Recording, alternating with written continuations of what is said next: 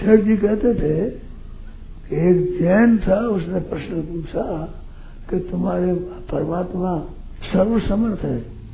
कहा हमारे पास सर्वसमर्थ है?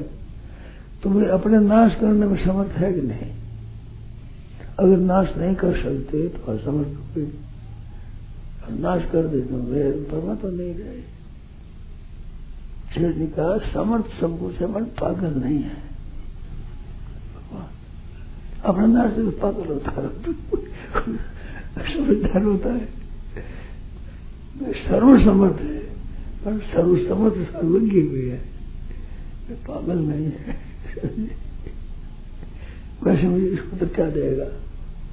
अब नाश करने में समर्थ है, तब तो नष्ट हो जाएगी। और नहीं है तो असमर्थ हो जाएगा। तो वो पागल नहीं है। अपना नाश कोई पागल करता है।